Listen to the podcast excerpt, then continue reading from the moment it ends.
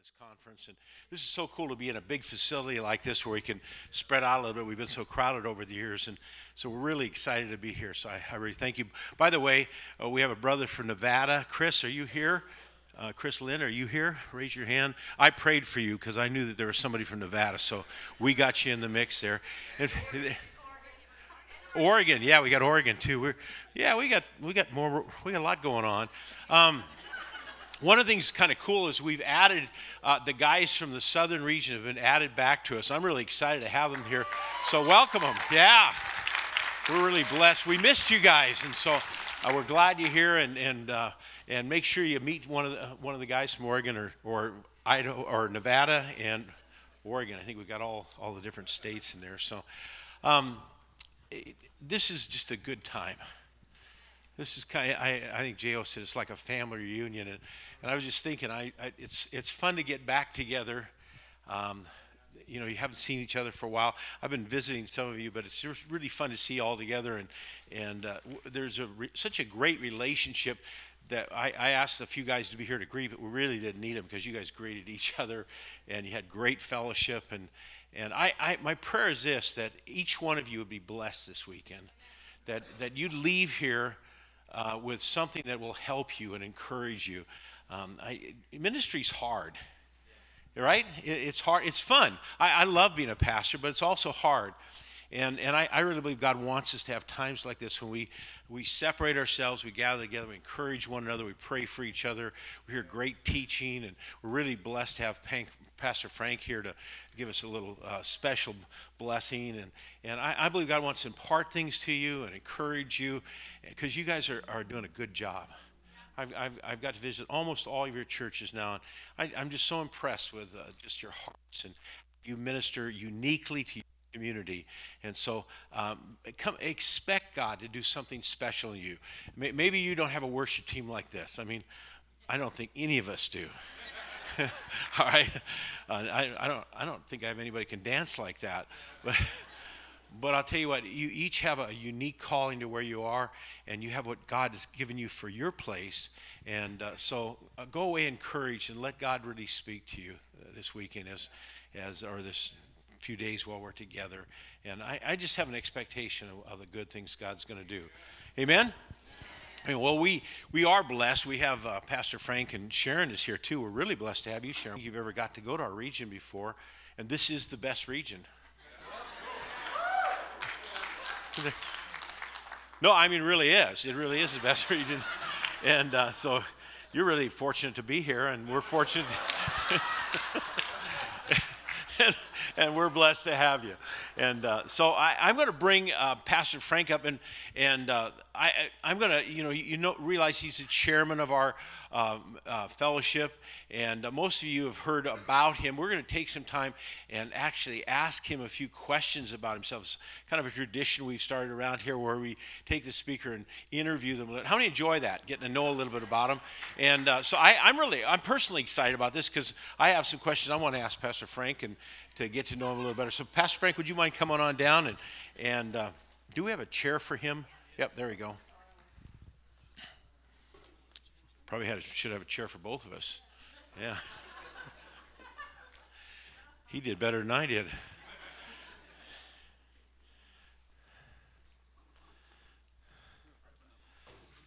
So give him that one. You want him to sit on the table? Here, here. Give him, give him the chair. okay. There you go.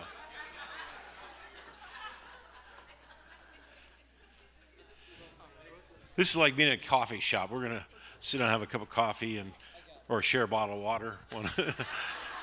and uh, really, actually, I, I, really do look forward to these times because it, it's a chance for uh, all, of us have listened to you for years and, and been blessed by your ministry, but uh, sometimes the personal stuff, you know, comes, things come out in sermons, but uh, just your background, where you're from. I, some of us know some of this stuff. Uh, there's a number of we have a number of new members that maybe don't know hardly anything about you. The, to me, the most important question, and the one I'm always excited to ask, is uh, how did you meet Jesus? Um, I was raised in a Baptist home, and out of Calvinism, I had to meet Jesus. uh, I was uh, raised in church. My dad was a pastor, but I was never saved the whole time, really. And then uh, after I got through high school, my Somebody else coming? That's your wheelchair. Uh, We're, we're not think- only the best, A we're the most organized too. I think there might be a. Uh, yeah. All right.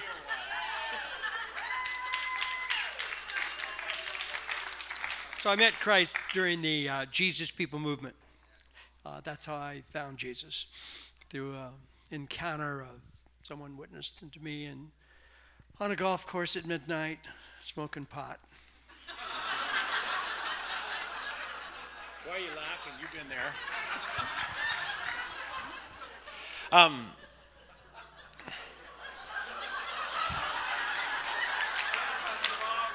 I don't know what to do now. No. Let's light it up, buddy. No. how, how old were you when you got saved? I was 17. 17? How long after you got saved before you felt the call of God on your life? About the same time. About the same time. Right away.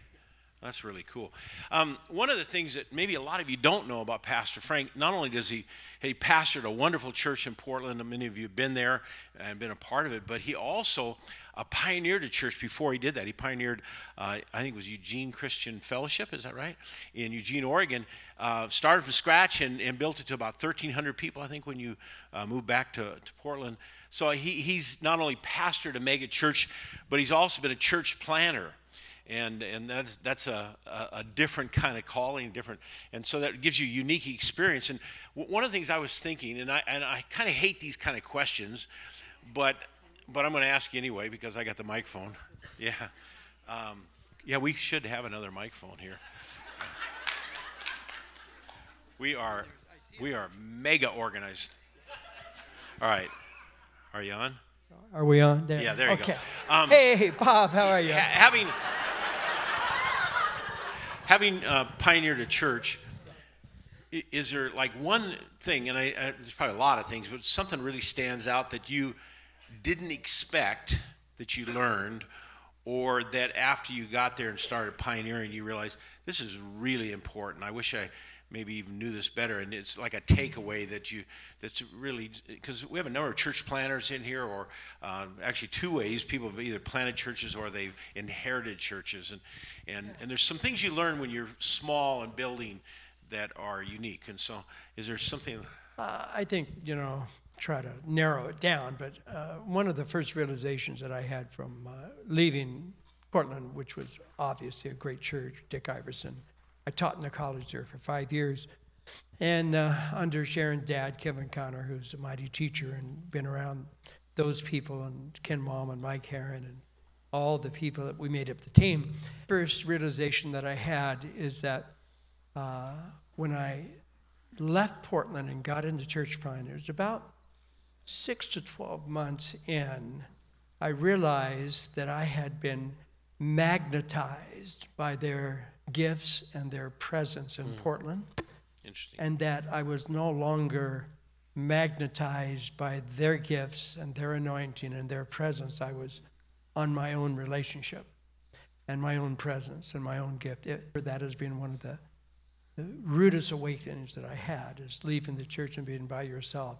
Either you learn Holy Spirit to move in you and get encouraged, or you end up in a desert time. And so for me, that was the first step toward really establishing a strong presence in the city was prayer, fasting, and me getting hold of God for myself. That's really good. That's really good. That's uh, I I I pioneered church. I've experienced a similar thing that you kind of coast a little bit. You don't even realize you're coasting on sort of the faith and the anointing on somebody else. Now it's up to you, and and uh, it's it's wonderful and it's terrifying at the same time. And so I know those that have pastored pioneered churches well. Um, so now three quick questions. Favorite book other than the Bible? Winston Churchill's life story called The Lion. Good. Um, favorite movie other than the Bible? Titans. Titans. Oh, cool. Um, favorite food? Don't have any. Um, probably for me would be Spanish. Spanish food. You're, you're actually your background's Portuguese, isn't it? Yeah, yeah, You same still, thing almost. Still eat Spanish? Yeah. Even though it's Portuguese. Yeah, It's yeah. okay. well, I, hey, I, I'm personally honored and blessed that you're here, and I know we're going to get blessed. And, and I, I just ask you to give a warm welcome to Pastor Frank and uh, really thank him for being with us. And there you go.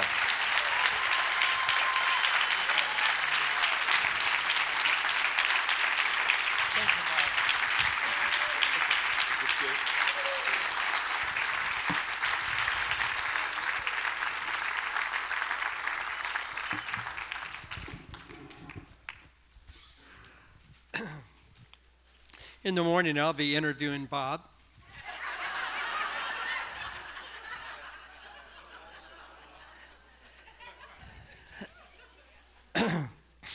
it's uh, 8 o'clock, all right?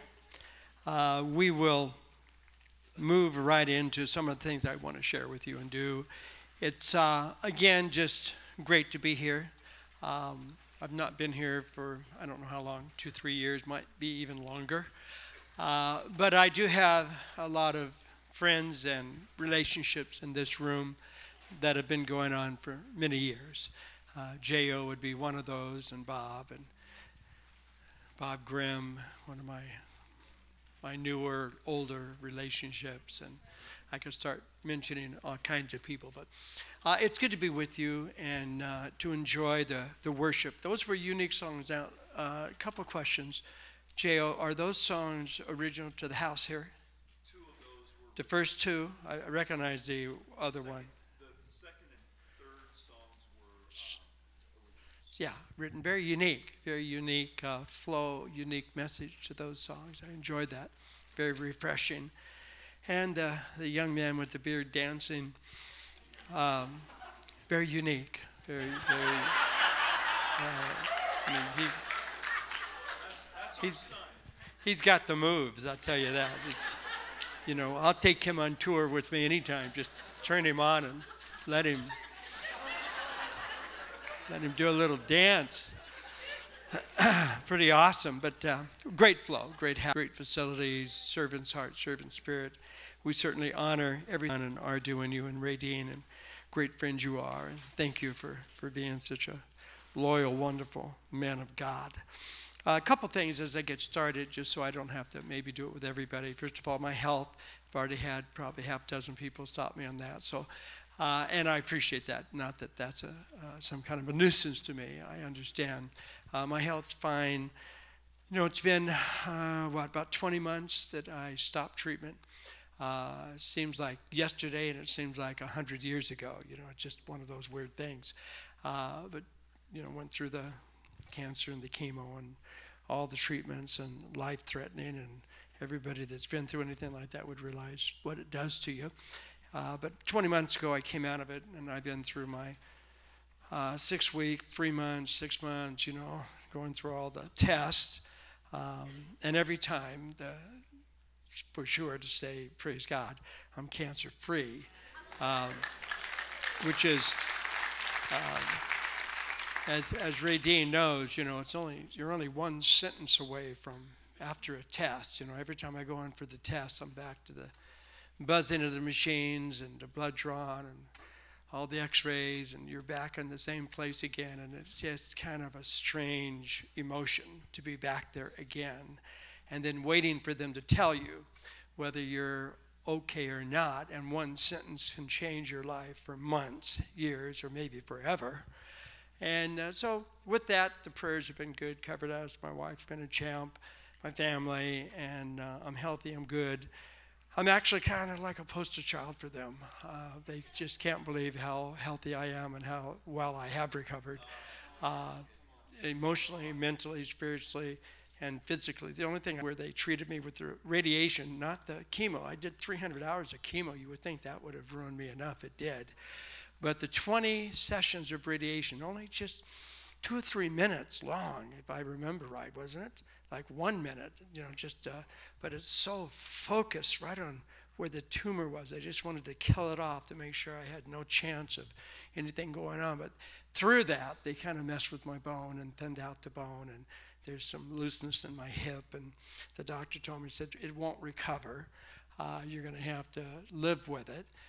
And that was just, uh, what, three, four weeks ago. It was a, a hard meeting uh, because I still am a cyclist. I'm, I want to get back to my sports, and they're saying, you can't ride, you can't fall. You fall, we can't repair your hip. You can't repair your hip, you're in a wheelchair. If you want to risk that, you can. But we don't think you want to, right? And I said, I don't think so, but I want more information, you know because sometimes I get the desire at night, the middle of the night, I wanted to go get my bike gear on and go get on my bike and ride. I, that's the scary thing, you know. Uh, and the doctor said something to me that was so prophetic. Uh, she's a, she's a great doctor, but you know, she knew I was struggling. This is a therapist lady, and I was struggling with the news she was giving me. And she kind of teared up. She was struggling. She knew how big of a deal this was to me. And she, she said these words. She said, Frank, five years ago, you'd be dead. The treatments we did with you were new, and you're alive. You've got to be grateful for that. I said, I am. Don't, don't ever thought. She says, now with that, we beat up your body. Yeah. We did all this stuff that's wrong with you. You have that. She says, this is my word to you pick up all the pieces you have left and build a great life out of it. You know, that was a, that was a word for me because she hit it right exactly where I needed to hear it, and I still deal with that every day. Pick up the pieces you have left and build something with it because that's all you've got to build with. I'm not going to lie to you. I'm not going to try to. That's what you have to build with build something with it. And so I am. I'm, I'm not feeling sorry. I'm alive. I get to see my kids and my grandkids, and my wife gets to be married to this nice looking older guy. and we move on in life. And uh, I have been, I've been traveling nonstop really since January out of almost a stubbornness, maybe. I don't know if it is a stubbornness, but out of uh, kind of um, what a testing, proving. Um, you know, second thing is I'm making transition with my church, as most of you would know that. Uh, that in itself is a mega transition of emotion and stuff that happens to your mind and your heart and your ministry, your future, your, you know, I'm only 64 then when I started the transition. And uh, the elders didn't even want me to do the transition. Neither did my wife. Ne- neither did Brother Dick, who is still my pastor. And he says, Do not do this, Frank. My wife said, Not to do this at this point. But I had, it's a story, and I don't want to kind of, you know, take my time telling you that story, but I had a reason to do it when I did it. And it wasn't cancer, it wasn't just the cancer scenario, it had more to it than that. Uh, but I did make a decision, and then Sharon finally said, you know, okay, I can see it. And Brother Dick even came around and said, all right, I got it. I see what you're doing and why. He said, I'm for you. Let's make this happen. And so I started um, more than a year ago and uh, made that transition with the elders and with the church and with all the campuses and all the staff. And, you know, it's just a, a, a deep and wide thing. And uh, Mark Estes has taken the church. He's been with me for 20 years. He's a great friend. Him and Susan are close friends of Sharon and I. I was just with Mark yesterday preaching. First time I preached at City Bible since January was yesterday. I've been gone since January. And so it was just kind of strange coming back. And, you know, they introduced me as a senior pastor, but I'm really not. You know, I've already made the transition, just a matter of kind of going through the time now, which is October 2nd. I'll lay hands on Mark and Susan, and the church will be there. Technically right now they're spiritually they're, they're doing a fantastic job. Attendance is up, money's up, staff is good, everybody's happy. You know, I, I, I would like to have more bad news, but I just don't get any. you know, waiting for something wrong. You know that they need me. They need me. I, I can fix that. I can fix that. But you know, when you train people well, they go on. And um, that's what it's all about. We're happy campers. Uh, the church's good. We're good. Um, traveling's good. MFI is good. Been through a lot of regionals. Uh, Bob and I have done quite a few together. Uh, we've, uh, between the two of us, we've done it far. So I've been all through Oregon and Washington and uh, Kansas and New York and Puerto Rico and, you know, just one after another. I didn't really think I would do all of them, but I kind of decided I should because I wanted to put a dipstick in. I wanted to really um, understand where MFI is. I couldn't do it from afar. I had to go. I had to be. I had to, you know, do what I'm doing right now is get around the guys and the pastors and talk and just get a feel for what's going on. The um, regionals are good. I'm actually um, very encouraged with where MFI is. Uh, we went through definitely a few years of uh, kind of like this, you know, for the last five years probably, with uh, transitions of different people. And then my sickness, kind of right when I was actually just getting some traction and getting the helm kind of set up, I got knocked out. And so now I'm back, and it feels so different. Uh, honestly, it does, in that I'm, I'm not. I hate to say it this way, but I'm not so double-minded, because when you're pastoring a church like City Bible Church, it's a both hands on the steering wheel, every day, 24/7. It's a 70-hour week, no matter how you cut it. It's it's what it is. It's, it's a large church, it's a growing church, it's a Bible college, K through 12 school, it's publishing, it's MFI, it's missions, it's, it never stops, it just goes continually. And not to have that on my shoulders since really around January is when I finally ended up giving Mark all my pieces. I had eight major pieces I had to hand off to him. And when I finally finished those, which was sooner and quicker than he thought I would do it, uh, and then I kind of pulled back since January to say I need to give you room to meet with the teams, the elders, and people and staff, and preach and plan the pulpit. And I'm not going to plan the series. I'm not going to. I'm only going to preach when you ask me to preach. Uh, I'm going to just kind of separate the whole thing. And uh, having done that, I was able to focus on other things. I have five things in my life I'm focusing on right now. Uh, some are personal, and one, which is probably half of the five is MFI, time wise. And maybe even more than that. I don't even know because I'm just kind of ramping up right now. Uh, but I, I wanted to see what it would feel like to give myself to pastors without having to run home or without having to pick up the phone or, you know, text every day, email, you know, do eight or 10 decisions before the service starts, eight or 10 afterward. And, you know, that, that kind of doubleness that goes on all the time. Not having that's been kind of nice. Uh, I told Mark yesterday, I, I, don't, I don't think I, I regret the pressure. I'm not saying, oh, Jesus, let me feel the pressure again. I, I, I, don't seem to be praying that very much. And, but I'm praying more for Mark. Lord, yeah, help that boy over there, right? Mark looks at me cross eyed. He says, You know, it's quite a heavy load, isn't it? I said, Nah, nah. Nah, you'll live, you'll live through it. You'll live through it. You'll be fine. You'll love it. And he, he's hard. I, I feel, I feel bad for him. Feel good for him too.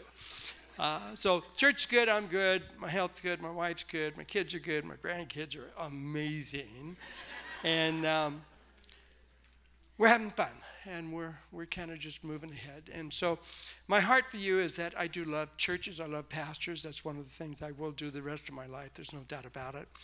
Um, and so, like what Bob just said about it, pastor and ministry is hard. It is hard. I respect every single one of you very deeply and understand there's a huge price tag to pay to step up to the call and then to make work is work, it's hard.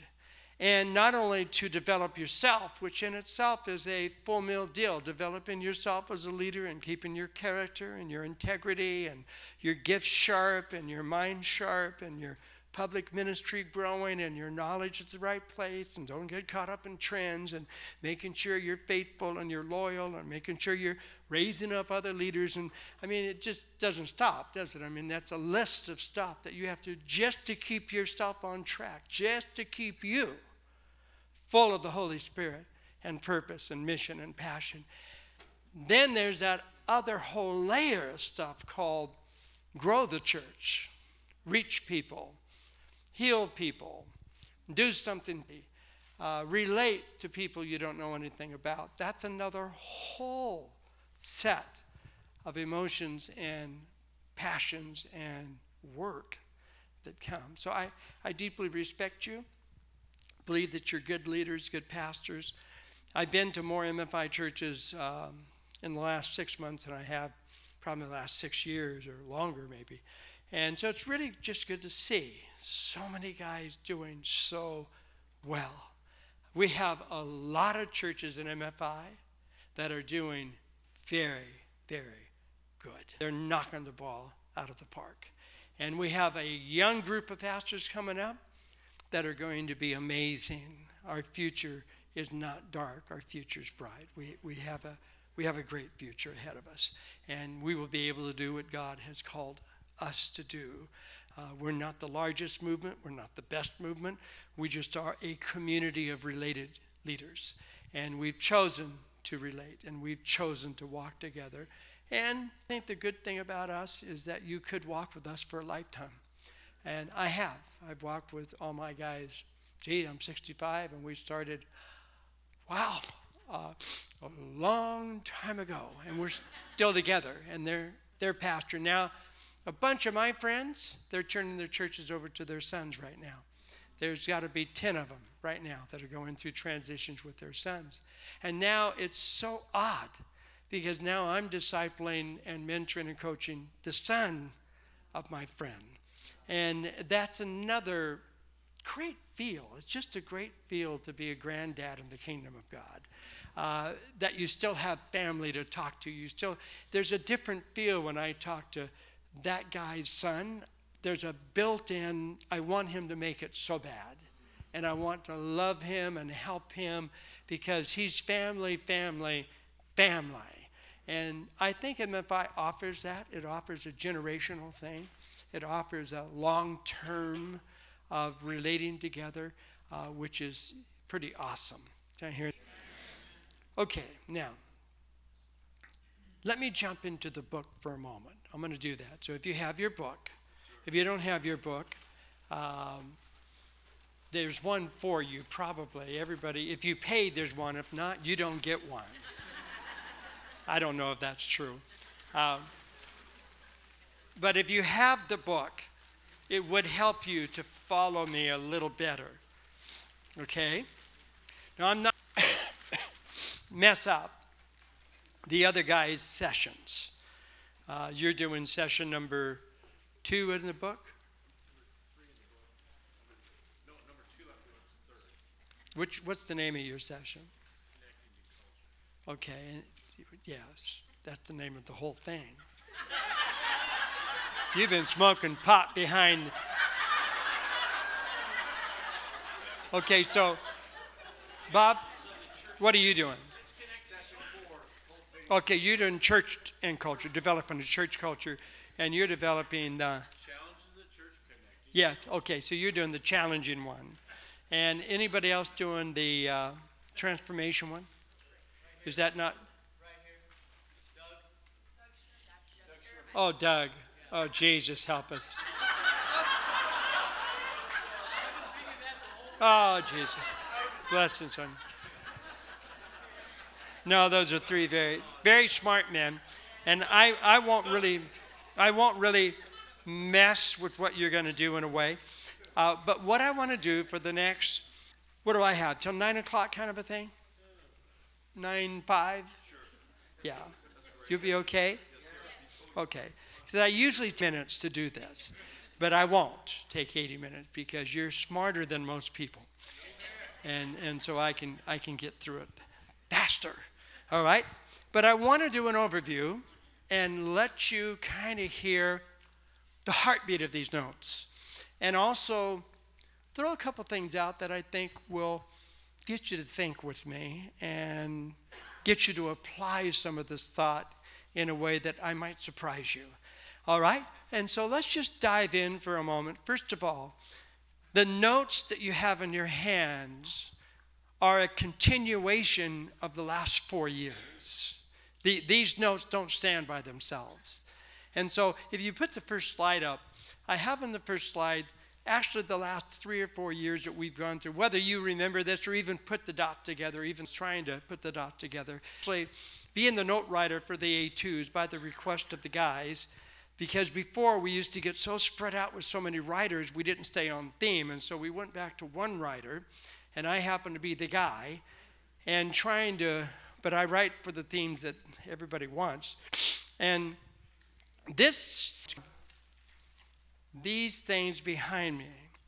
The first was strategic church, which was how to get a leader to actually think and act strategically and not randomly to actually do things with a strategic mindset about building what you're going to build with your church. A, a, strategist is totally different than a generalist.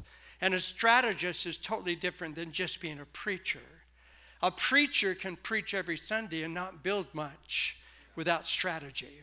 And a lot of pastors, unfortunately, fall into that category at times in their life where they think the strategy is to preach good sermons. But the strategy is not good sermons, the strategy is building purposes. And if you don't have a strategy to build, you end up just scrapping and you don't really build the way you need to build. So, strategy obviously has a lot to do with purpose and vision and mission, and, and then how you preach it, how you birth it, how you train it, um, get the notes, they're available. If you haven't read them for a while, you might want to go back and look at it. The second one was momentum. And momentum is a science. For church not to have momentum, uh, some people almost look at that like, well, the Holy Spirit is not moving right now in our church, so we don't have momentum. That's not the case with biblical momentum. Biblical momentum is not the, the wind blows sometimes and sometimes it doesn't. Biblical momentum is built out of principles and values and wise decision making and, and connecting the dots with where you're going and, and training good leaders and not going backwards with the wrong leader and, and planning the right kind of services, not going off every other Sunday. And uh, momentum is a science, it's not some kind of a undiscernible mood that God brings into the church that I don't understand. It's a science. You build with a science, and there's elements that make momentum work biblically and just in the history of momentum. That's also a set of notes you can get. If you, ha- you don't have that notebook, you can go online and uh, download it at the MFI website. The third thing that we dealt with was gospel centered church. The gospel centered church is really the result of strategy, momentum, and where do you want to go with your church? Well, I think you want to go to preach the gospel. I, I think that's what has to happen as a gospel centered church is not attractional and it's not a church that's just uh, about meeting the needs only. It's a church that doesn't just preach a gospel on sunday easter or four sundays out of the year to do a gospel series. It's not about series it's about culture. Gospel centered church is a culture. It's not a sermon. And if you don't understand, you won't grow the church through converts. Because converts don't come out of Sunday sermons, they come out of a church culture that knows how to relate to the lost. And so the culture you build for gospel centered is a, again, it's a journey. It was a journey for me at City Bible Church for sure. It was a tough journey for us to land on that, but we did, and we built it, and it is that way. And we see hundreds of people saved all the time, and not just saved because gospel centered church, for me, for me in this that set of notes, is discipleship. You, you have to have a discipleship culture and not just a, a membership. Sometimes uh, the churches I talk to that have membership, it's a dead membership. It's, it's not a living membership. It's a membership that takes people in after a few weeks and then they just become attenders. We didn't do anything with them. We didn't do anything for our members. Now, nothing against that, but membership should never be equated to discipleship. Discipleship is a culture and journey. It's what the church is called to do. And then we come to the one we're talking about right now connecting the culture. Why? You can't really be a momentous gospel culture church if you never connect to culture. Because gospel culture doesn't work just by getting the same people saved over and over again or preaching the gospel to the same people that listen to your sermon every week that's already a Christian. So at some point, you have to get the unchurched, the, the culture. You, you have to relate to the culture, and that's what we're going to talk about in this set of notes. And I'm going to give you a couple things on how I'm thinking that we need to all talk about this. All right, here's a question. Go ahead and put the next slide up. Here's a question that I think everybody should ask themselves as we get started. What kind of relationship does the church want with culture? You say, well, that's, that's an easy, not so easy. That is not an easy answer. What kind of relationship does the church want with culture?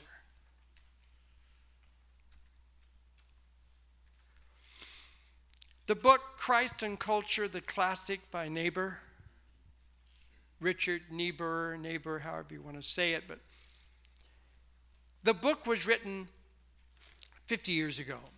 How many have ever read the book? Most everywhere I've gone, nobody even heard of it. If you any reading ever on culture, you will run into him. Everyone quotes him from the Andy Crouches to the Tim Kellers to the Francis Schaeffers to the everybody quotes this guy. The book he wrote is called Christ and Culture classic theological book, a classic mind boggling, draw the line and pushed everybody over the line or away from the line. He was the dividing point in Christianity when he wrote this book. And he, he brought up the questions that nobody wanted to answer, and even his own answers are controversial with some of it.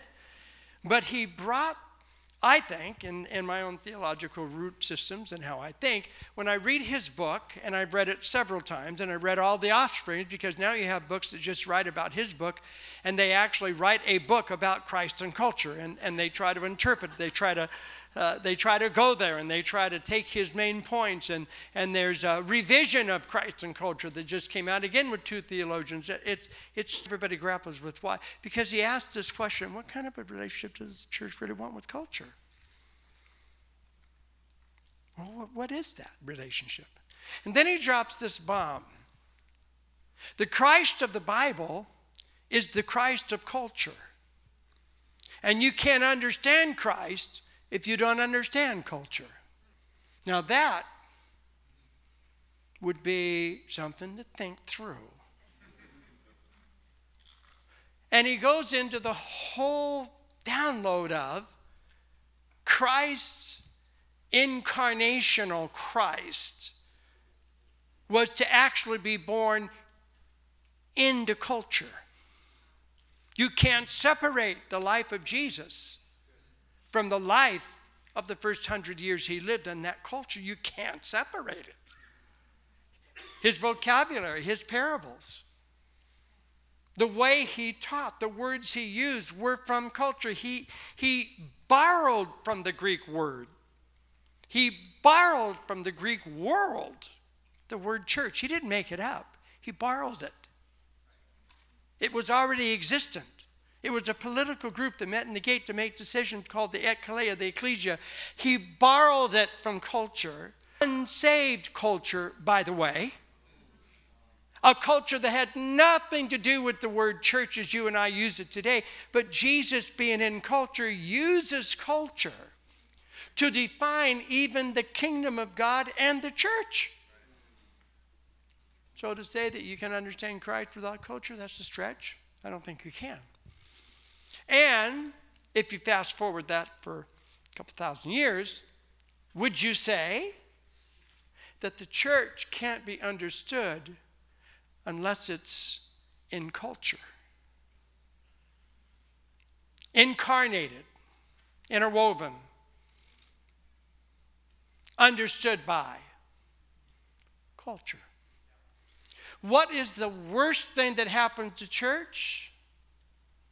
Withdraw from culture. Build a wall high as you can to protect yourself from culture. I mean, that's what the Catholics did, and that's what the Protestants do now. Even though we don't have monasteries, we have theological mindsets that become our monasteries. And those mindsets, we are separate, are protectors, we are puritists. And we do not want to be violated by the culture, nor do we want the culture to have any influence with our worship and the purity of who we are. Martin Luther, one of the greatest songs that he used, came from a secular tune and a secular song. A mighty fortress is our God was not a Christian tune. It was written by a non Christian. He simply used the music with new words and was crucified for it. Well, you can't totally separate from culture. Even though you think you have a right to or you should, you, you can't. And so, if that be true, let's, let's try and take it apart just a little bit. If that be true, okay, what is your answer to the question? What kind of relationship do I want with culture? Um, my answer is I want something. Come on, is that right? My, my answer is I don't want to be a monk. I don't want to be a weirdo. I don't want to be away from the unsaved people because culture is, and, and let me say this, even though I might forget to say it later on. With all my reading on culture and all my stuff and, and all this, it can get very complex because culture is layered and it's complex and it, it, it can become very academia. It can become very philosophical. It can become very intellectual. It can become very political. It can become a lot of things. The more you read about it, uh, it the more complex it can become. And I felt in doing all that one of the things that dawned on me as I dealt with the complexities of culture and trying to answer that question, think of the church and what we're called to do is simply this culture has changed from the beginning, human hearts have not. The same Christ that met the heart back then is the same Christ that meets the heart now. The human heart has sin and evil, just like it did in the beginning of time.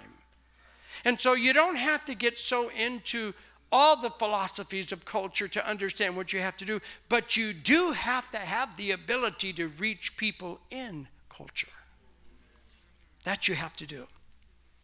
Which means you better know the language of the human heart. Okay. Here's some facts or some, some ways to look at culture. Okay, here's another slide. Go ahead and put up the next one on uh, culture itself. And, and we talk about Christ and culture. Here's the first one Christ in culture. In. Okay, so I understand incarnational, I've already mentioned that. So Christ being in culture means that Christ was not afraid of culture. He didn't compromise the culture. He was in culture. He used culture. He never became culture, but culture was around him and he became a part of culture. Second, Christ speaks to culture. And he speaks to culture as he did in his day and as we do or should in our day. There was a language that he used that the culture understood and could identify with his vocabulary. He spoke to culture. Nobody, nobody, nobody, nobody used parables like Jesus in his day. None of the religious community. They used, and be careful now with this, but they used a thing called exegesis and exposition of the law. Exegesis and exposition forever But a person can be excellent in exegesis, excellent in exposition when it comes to preaching today, and never speak to the heart of the culture. I mean, miss it a million miles. And our churches are testimonies for that all over America and Canada, where nobody listens to the preacher, and the churches are 50 people, 100 people, because nobody even cares what he's talking about. But he is deep into his you know, exegesis. He's deep into his research and he's doing the German expositors and he's doing the Greek and the Hebrew and he's got the Latin and he is going at it. I, re- I remember when I was in seminary, because I do have education and I'm not afraid of education, but education definitely hasn't made me who I am, but it did help me become what I didn't want to be. now, if you just heard what I said, it's a pretty important statement but for me, it was very real. I remember the first time, as I was pastoring, I was, I was in seminary, and I'm in a class of 31 guys, all guys, and they're talking about preaching, and the professor is taking us through how to do syntax and, and exegesis, which is it takes you forever to do one verse. Do, do Ephesians 1 1 is probably 20 hours. I mean, it just takes you forever to outline it, to break it down, do the languages. And this is what he's saying is, is the, the proper way. He says, if you can't do this, you have no right to ever preach because you never properly interpret the scripture. You're only an applicant, you're an applier, you're, you're only reading, you're doing not exegesis, you're doing eisegesis. You're not reading from the scripture, you're reading into the scripture. Eisegesis is reading into. Exegesis is reading out from. He says, Most of you do eisegesis. And I'm sitting there going, Shandai Rama. yes, I am Reverend Eisegesis to the hilt. And then we, we run around the room, and everybody had to say how you study, what you did, how long. Here's mostly Baptists, three Presbyterians, couple Methodists, no Pentecostals. I'm the only Pentecostal boy in that room. So they start going around. Well, I spent 18 hours to get my message ready. 18 hours. Next. Well, it takes the hours minimum to exegete properly. Next. I spent about 22 hours. So they start going around the room. Well, I'm number about 28. And I'm sweating it. I'm going to lie. I, am just going to go ahead and I'm just going to lie. I'm, because I'm a Pentecostal, and as soon as I say it, they're going to go, Of course. Of course. But then as he started going, he says, Also, tell us the size of the congregation. You just said we're into numbers, but just how you communicate. And so the first guy, 18 people, 22 people, 14 people, 26 people, 31 and a half people. How do you get 31 and a half people? And so they're going around the room. I have 500 people. I have 500. Finally, they come to me, and the professor says, Mr. Damazio, I said, Well, you know, it, it just depends on a lot of things. It depends. it depends on, you know, sometimes the social stuff, and, you know, there's weddings and funerals. No, Mr. Damazio, we know all of us have this. Just tell us how long. I said, Well, it depends on if it's something I know a lot about. If I don't know. Finally, he cornered me, and I said, Okay, it, uh, I, I'm good with about six to eight hours. They all just stared at me. And they said, And you think you can do an exegesis in six to eight hours? Said, oh, no. I said, I didn't say that. I said, I don't even like the way you guys study. And I said, I never want to study like you guys. Ever. I said, because you spend all your time defining things nobody cares anything about. Nobody cares whether that's a verb masculine, whether it goes back to the third generation Latin, and this is what the priest did, and this is the history. I said, the housewife sitting there that just brought her kids into the service, and she had to pack up like going on a camping trip, does not care about your Latin word. Man, we got into it. And well, how many people do you have? 500. 500 people, that's what I have. One of the pastors said, but we don't know how deep or shallow they are. And I said, We don't know about them, but we do know about you. With your 18 people. How long you been doing it? Nine years. Nine years. You got 18 people, but you're a great executive. Do you guys not think that this is a problem? You know, the penny dropped for me. The penny dropped for me that day. I finally understood it. The American pulpit is the centerpiece of Christianity. If you do well with preaching, everything else is fine. So we train preachers. We don't train leaders. We don't train pastors. We don't train strategists. And we certainly don't train people how to connect to culture because they don't have to. They just blame the culture. The culture won't come in and listen to me because they don't love the Word of God. How stupid is that? How can they love the Word of God when, I mean, you've, okay, uh, it was just an experience. Now, Christ speaks to culture, but he uses language that almost seems shallow. There were two boys, one left home. He was bad. he spent all of his money on the wrong girls. And he got very skinny and he ate the wrong food and he came home again. And when he came home again, the big brother was really ticked off, but the dad gave him back the robe and the ring. Do you get the point? Jesus' parables, and this is always the truth of what happens when you truly connect to the human heart. It's shallow and as deep as the ocean at the same time. But what it isn't, you can't misunderstand it. If you preach to communicate things that are not understandable, you've kind of missed the whole connecting piece. Okay, Christ speaks to culture, Christ transforms culture. How? You can't find a chapter in the New Testament where it describes Jesus dealing with culture. That also shocked me. I wanted to get better text on this, but this is the long and short of the answer to that one. You never are responsible to transform culture. Careful, Frank. What do you mean by that? This is what I mean.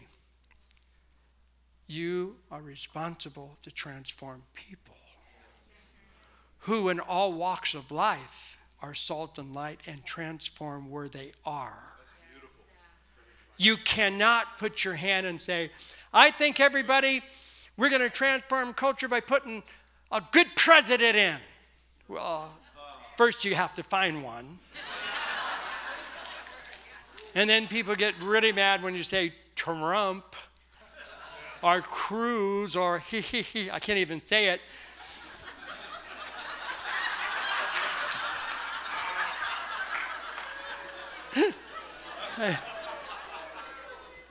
hey. Can't, can't, can't do that one. Well, the fact is, even though we had more all the stuff that went on in our church was big involved with politics in our city and everything else, and I'm not saying any of that's wrong. This is all that I'm saying. It doesn't really result in very much change. That's what I'm saying. And you'll be so disappointed if you get that Christian congressman in, and then he still has to kind of slide by the abortion law. And he's got to kind of slide by the gay marriage. Notice none of them are really saying it clearly what they think even Mr. Ted. Even though he comes a little closer, he still has some bailout statements because he knows if he's ever in that chair. Okay, what am I saying? You don't change culture by changing politicians or laws or philosophies or universities or you change calling people to Jesus Christ. That's how you change culture.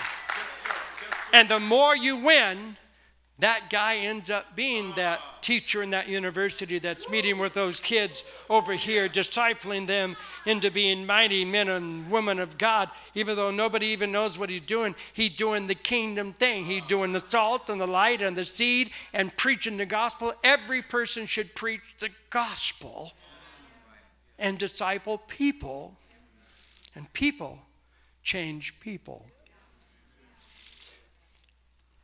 Okay. Are you enjoying this? How many are getting something out of it? Getting something? Good. I hope so. Now, today's culture. Two words. You know them both. I won't spend time, but I, I, at least have to say it. Today's culture. This is overview to help you read the rest of the notes, and you'll say, I think I understand the rest of the notes a little better. Two words modern and postmodern. Everybody here has read it seen it in a magazine somewhere. But not everybody can define or even know what people are talking about when they start talking about modern, modernity, modernism, to still fight about what's going on. Back when it started, a hundred years at most, really it's about 60. Modern were the people that believed in absolutes about the Bible. The Bible is inspired word of God. You can trust it. That modernism. They actually believed Jesus was born of a virgin, had supernatural birth. Modernism. They actually believed there was a definition for salvation and you could understand it and people could grasp it and experience it. That salvation worked. They actually believed that Christ would return bodily to this earth, called the second coming. The modernists were not bad. They were people that had some very good roots in them, along with some other funny stuff, but they had some very good roots. The postmodern person has come along. Postmodernism is, is very touchy. Why? No absolutes. You cannot prove that the whole Bible is inspired by God. I remember in seminary, I was at a different seminary now, and I'm doing my master's degree. I never understood partial inspiration except that I was totally against it. That's what I understood. It just sounds wrong and it is wrong. And I believe in every word is inspired by God. Hallelujah. Shandai Rama. And I'm going to preach the Bible for. I, I had all that in me until I sat under a very smart professor who had a charismatic orientation. That's what he calls himself a charismatic orientation with a theological bent toward Calvinism in a balanced way where the Arminian could still accept you. And so his, his bent was also toward partial inspiration of Scripture. So I thought, oh, brother, just when I thought I was going to like this guy. But I better hear it, and I listened to him. Lo and behold, after about three hours, he's got me. I'm moved. I couldn't prove him wrong. What just happened to me? In three hours, he proved without any shadow of a doubt that not every word in your English Bible appears in any manuscript. So, what is inspired? Your English King James translation? Well, he took that apart. And then he did the other translations, which are 10 times worse than the original translation with the King James. And then he started going into what is inspired is the redemptive story, not every word to describe it.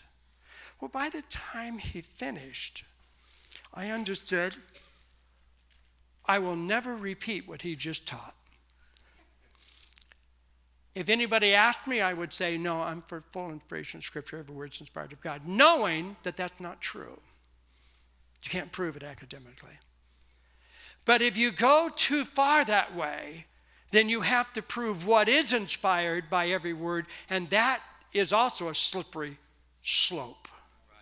So the postmodernists simply went that far and then went further and just said, we don't believe in total inspiration. That's what we're going to teach in universities and seminaries, and that's how our pastor is going to come out. We're not going to teach that, which has happened. They also began to question virgin birth. Then they began to question resurrection. Then they began to question Jesus is the only way to heaven. And so the one way message got messed with too. And so you end up with an eclectic theology that says you have to prove what you believe by your own experience. Existentialism became the new theology. And existentialism is you prove truth to yourself by how, how you experience it. Well, a whole generation came up on that. And so now we have people that, that don't really know if the Bible is true or not, and they don't. I mean, if you, if you go to them and say, well, the Bible says that, you know, Romans 2, the gay marriage thing, is it's really not going to fly because, well, if you talk to some of the younger guys, they have totally reinterpreted Romans 2. Why? Because you can't believe every word of it. It's the concept behind what Paul was doing, not just the word. And so we have a whole generation that are trying to create a culture. And in that culture, both religiously and in the secular culture, there's no absolutes. There's no respect for church, God, Bible. Um, you can't get up and just say, nowadays, believe this because I said it. Not, not so much anymore. Will people just say, You're a pastor and I believe everything you say, especially if you reach the 35 and under? They're going to ask more questions. So, if we're going to relate to culture, we need to understand what's in culture. What's causing them to think the way they think? Well, modernism and postmodernism, ending up with no absolutes, then gives me a choice. Here's the next slide. Here's my choice. All right? I have a choice on connecting. What are you, what's the next? Connecting. Oh, okay. Go ahead and put those up. This is in your notes. So these four I deal with, but I don't have time to refer to them, but they're in your notes on the A, B, C, D uh, Roman number one, the, the purpose, possibility, process, and problems of connecting the culture. If you read those few sentences under each one of those, from what I just said right now, will make a lot more sense to you. Then you add another one called choices. What's my choices? Well, I have a choice on religion, and these are five streams of thought I'm going to give you right here. You can condemn culture, which is a huge part of a lot of pulpits. Just condemn it. Why? It's, it's easy. It's immoral, it's evil, it's dark, it's horrible. Condemn culture, condemn the gays, condemn everything in it. Toleration would be kind of a step back or a step to the side and just say, almost ignore, tolerate, I'm not going to deal with it. Or you could maybe say, I'm going to convert it. I'm, I'm, I'm actually going to change either the thought process of the people or the culture itself. Or fourth, I don't think you'll say this, but some are. I'm going to adopt. I'm going to adopt culture. I'm I'm going to let culture influence me. Or, as some are doing, I'm going to enrich culture. I'm going to go to Hollywood to make Christian movies. I'm going to go to the rap industry and produce some Christian rap. I'm going to go, and so enrich culture by adding back to the arts and back to uh, education and back to, you know, build a, a university that will be Christian. Oral Roberts, I have a lot of respect for Oral Roberts because I'm a graduate, master's and doctorate degrees from Oral Roberts University. I was there in the early days when Oral was dealing with his staff. And I realized something as I watched Oral deal with his 110 seminary staff they had a war going on. I mean, an out and out shouting down each other war in their staff meetings. I sat there. Oral would come in and he would rip them apart. You are men and women that should be preaching the gospel and standing for the blood of Christ. And you are so controversial in your views, and your theology is ruining the young human hearts that are here because you are teaching things of postmodernism, which they were. They were from all kinds of different backgrounds. And they would, they would listen to Oral for 30 minutes, just literally beat the snot out of them. And then they would start on him. You're an uneducated man. You only go by this thing called spirit. And you make mistakes like you did with the hospital and the praying hands thing and what has gone on, the millions you have lost. How are you going to answer for that? How can we follow you when you have no education and you do things that are strange? I mean, they would have an out and out argument open to everybody. That was what they called a meeting. Then I realized that Oral had a vision, education. He had a vision for doing something with the heart of young people to train them to go into every man's world.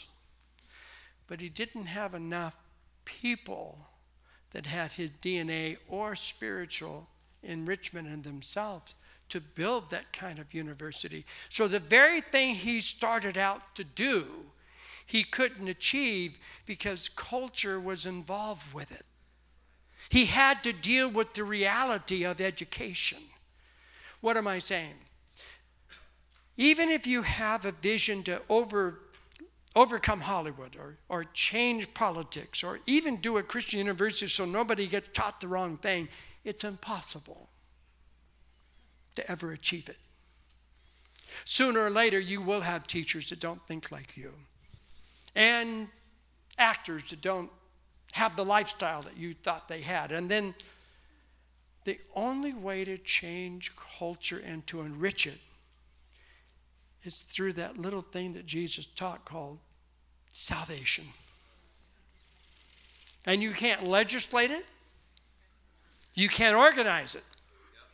You can't make a movement out of salvation. Salvation is an individual reformation of the human heart.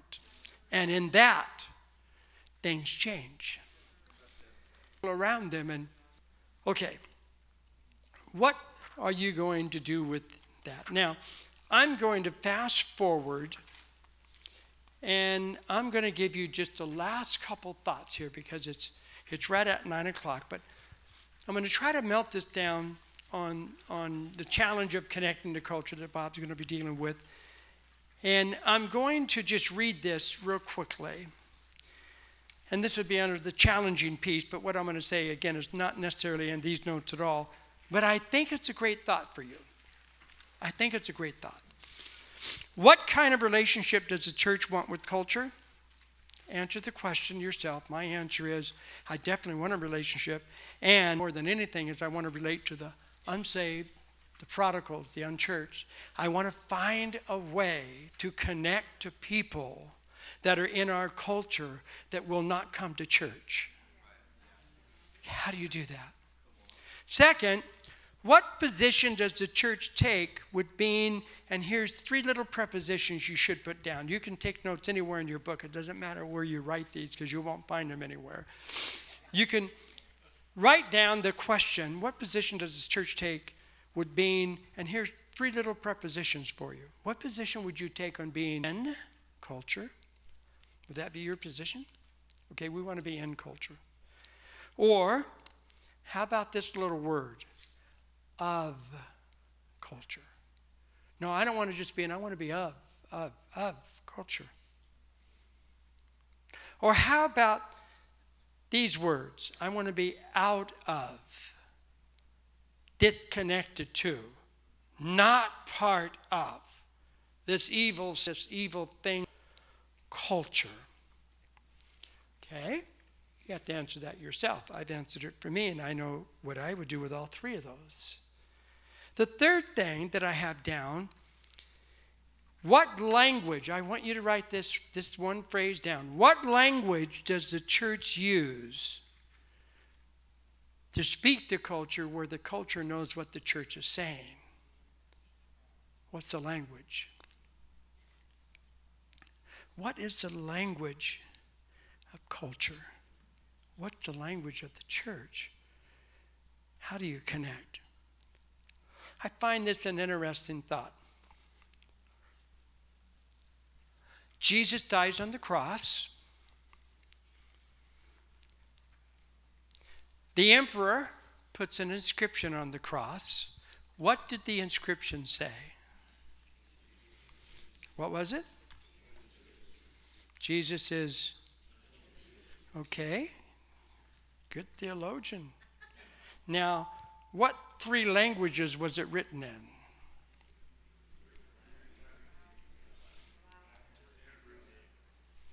How many would say it was written in Hebrew?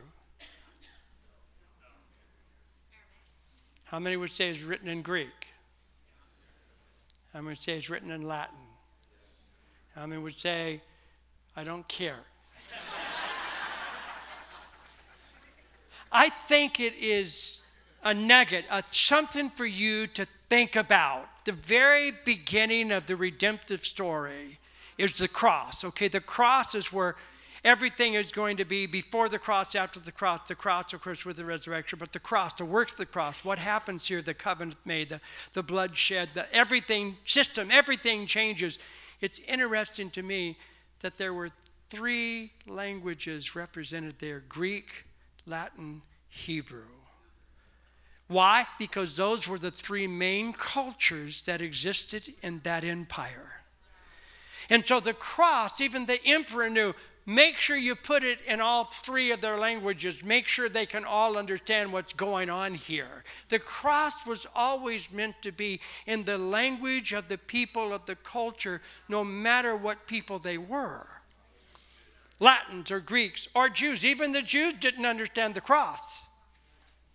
A stumbling block, as you understand. Now, that's the beginning of redemption, and to me it says, it says this to me. The message of the cross was never meant to be a message to the church. It was meant to be a message from the church. And that message was supposed to be in a language that the culture would say, We understand what you're talking about. We got it. Fast forward, Jesus dies, raises from the dead, has a 40 day seminar. That's what it says in Acts 1. He has 40 days on the kingdom of God. I, that would be a class where everybody would listen when you have somebody who rose from the dead teaching it. it would have to be a very unusual atmosphere. Every session, you'd be staring at him, holes in the head, scars on the forehead, and he's talking, he's alive. Oh, I can't. Jesus said, Hey, take notes. I can't. I can't take notes. I'm just staring at you. I'm just you're alive. I've never had a professor die and come back to the room like you do. In 40 days, he did that on the kingdom of God. And then at the end, he said, Okay, I want you to wait, and this is where I'm 10 days. So 40 days from the cross to the 10th day of Pentecost was 50. 50 is Pentecost. So you follow the feast of the Passover and you follow the feast of Pentecost. You understand the timetable is exacting. So God's working on the timetable. So then you come to Pentecost. They're in the upper room. You know the story. The Spirit is poured out. Now, now don't let me uh, shake you up on this, but just flow with me for a moment. Okay? Fire, wind, Holy Spirit. We know that, Acts 2 1 through 4. We all got it. We preach it like crazy.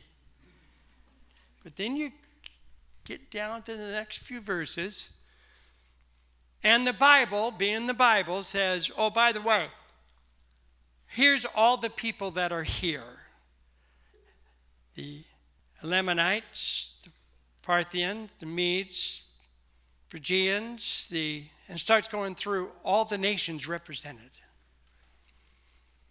Got it? Okay. We know that. Feast of Tabernacles. Everybody comes in. But were they all Jews? Were they, were they all Jews there? Huh? How do you know? How do you know? They weren't all Jews. There's a way to know. Now, we'll leave that right there for a second. Now, Holy Spirit comes on them, and we preach this. Day of Pentecost, God's going to come with wind, fire, and power. He's going to fill you with the Holy Spirit, and you're going to speak in tongues. The only problem with Acts 2 is they don't speak in the tongue of angels or a glossolalia tongue. Now, this is where the, the evangelicals crucify us theologically here. We ignore them because we know that we speak in tongues. But you can't start with Acts 2 to get Romans 8 tongue. So in Acts 2, it says that every man heard in his language them saying and exalting God and saying he's the king and he's wonderful and they're talking. And so the Parth looks at the Phrygian and says, Did you hear that? He said, Hear what? They're talking in my language. They, they just said that God's a mighty God in my language, my native language. No, they, they're talking in my language. I just heard them say. what happened? The cross and the beginning of the church, both incidents say the reason for the cross and the reason for the power is to connect it to the cultures of the people. And if, if you get that, it does change the very perspective we have on what it means to be connecting to culture. The cross and the outpouring starts with talking in a language they all understood. 17 nations. 17. And if you put Jerusalem at the center, it goes all the way to the very end of the Roman Empire. In a circular motion, it covers everything. And those people go back.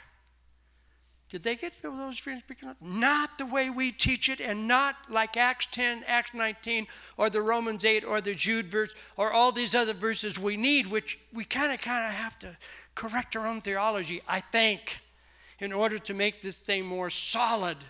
But the point that I see in this is that Jesus and the cross, the very inscription and the language on the day of Pentecost, Jesus is saying the power of your purpose is connecting to every culture. And you have to speak in a language they understand. Okay? What is the language that the church needs to speak to connect to all cultures. Jew, Latin, Greek, Hindu,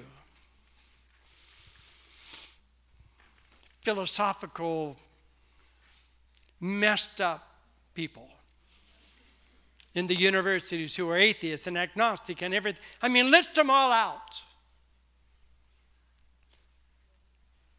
My take on this, uh, don't think I'm wrong.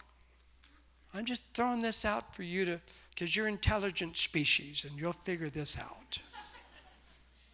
It seems to me the language of the day of Pentecost becomes the language of the gospel that becomes the language of the supernatural, that becomes the language of miracles that every culture responded to. The language that we need to preach to and from, my estimation, more of a supernatural gospel. That's the gospel they preached was a supernatural gospel. The very next chapter with Peter and John and James and the temple and going up for prayer and the hour of prayer and the miracle for the lame and then Acts 4, then Acts 5. I mean, what is going on here? What is going on is that the language that every nation responds to has a supernatural piece to it. They saw the fire, they heard the wind. That's it says. And they were dumbfounded, saying, What is happening here? and then they heard someone glorify God in their own tongue and preach the gospel to them in their own tongue. And then we have 3,000 people that say, I want that. And 5,000, I want that. And then right through the book of Acts, every town, every village, I want that. You don't find them preaching the gospel without miracles. Doesn't happen. We preach the book of Acts, but I think the powerful piece, again, which is in us, is preach the gospel. Preach the gospel, first of all, preach the gospel. But preach it in a language that Idaho understands, that Portland understands, that New York understands. Preach it in a language clothed in a vocabulary that that business person says exactly what you're talking about. I got it. Not just, if I can say it this way, but I, I don't mean it to be mean, but sometimes Bible idolatry keeps us from Bible communication. And it's easier to preach three Greek words than it is to really communicate to that single mother. Or that gay person that's struggling with everything, or that moral, or that adulterer, or that has been, or that business, or that. What's the language that today's culture, right now, they would say, and again, I'm not trying to just be political, but why does Trump have such a big lead? I mean, it's crazy. Anybody would, Trump? Why? Because he represents, to a lot of people, a language they understand. When he talks, they get it. And when he gets angry, they understand it. And when he says bad things, they even get that. They say, well, I'm glad he said it. Why? He has kind of the ear of the normal. The normal. Not uh, at all endorsing any candidate whatsoever, but I'm simply saying language has a huge. And if you got the right language in your church to reach your culture, it'll blow up. You'll reach thousands of people. You will see the kingdom of God extended. And if you add power of the supernatural to the right language, oh my goodness, we're talking revival. We're talking change. Okay, that was just a little devotional for tonight. what do you think, Bob? I think we can do this. Well, if anybody should be able to do this, you would think our groups should be able to do this. Amen.